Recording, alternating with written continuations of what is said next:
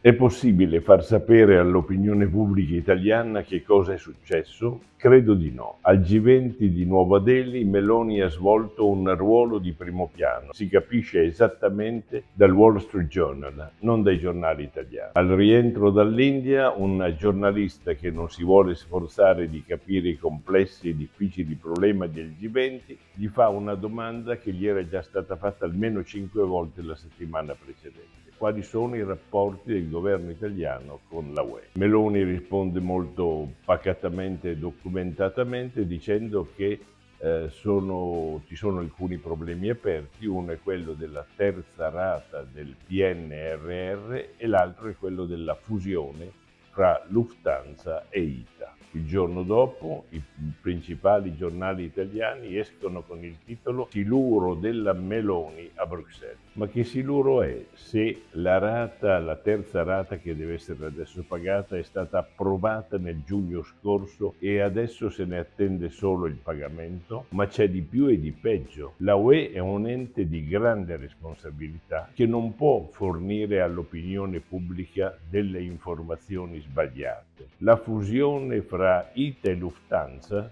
sta andando avanti in Europa da un anno. Questa fusione non solo è stata imposta all'Italia dall'Unione Europea perché vuole sospendere gli aiuti di Stato. Se una posizione del genere fosse stata assunta negli Stati Uniti, questo ufficio la pagherebbe cara, soprattutto perché ha parlato di società quotate, dando informazioni false.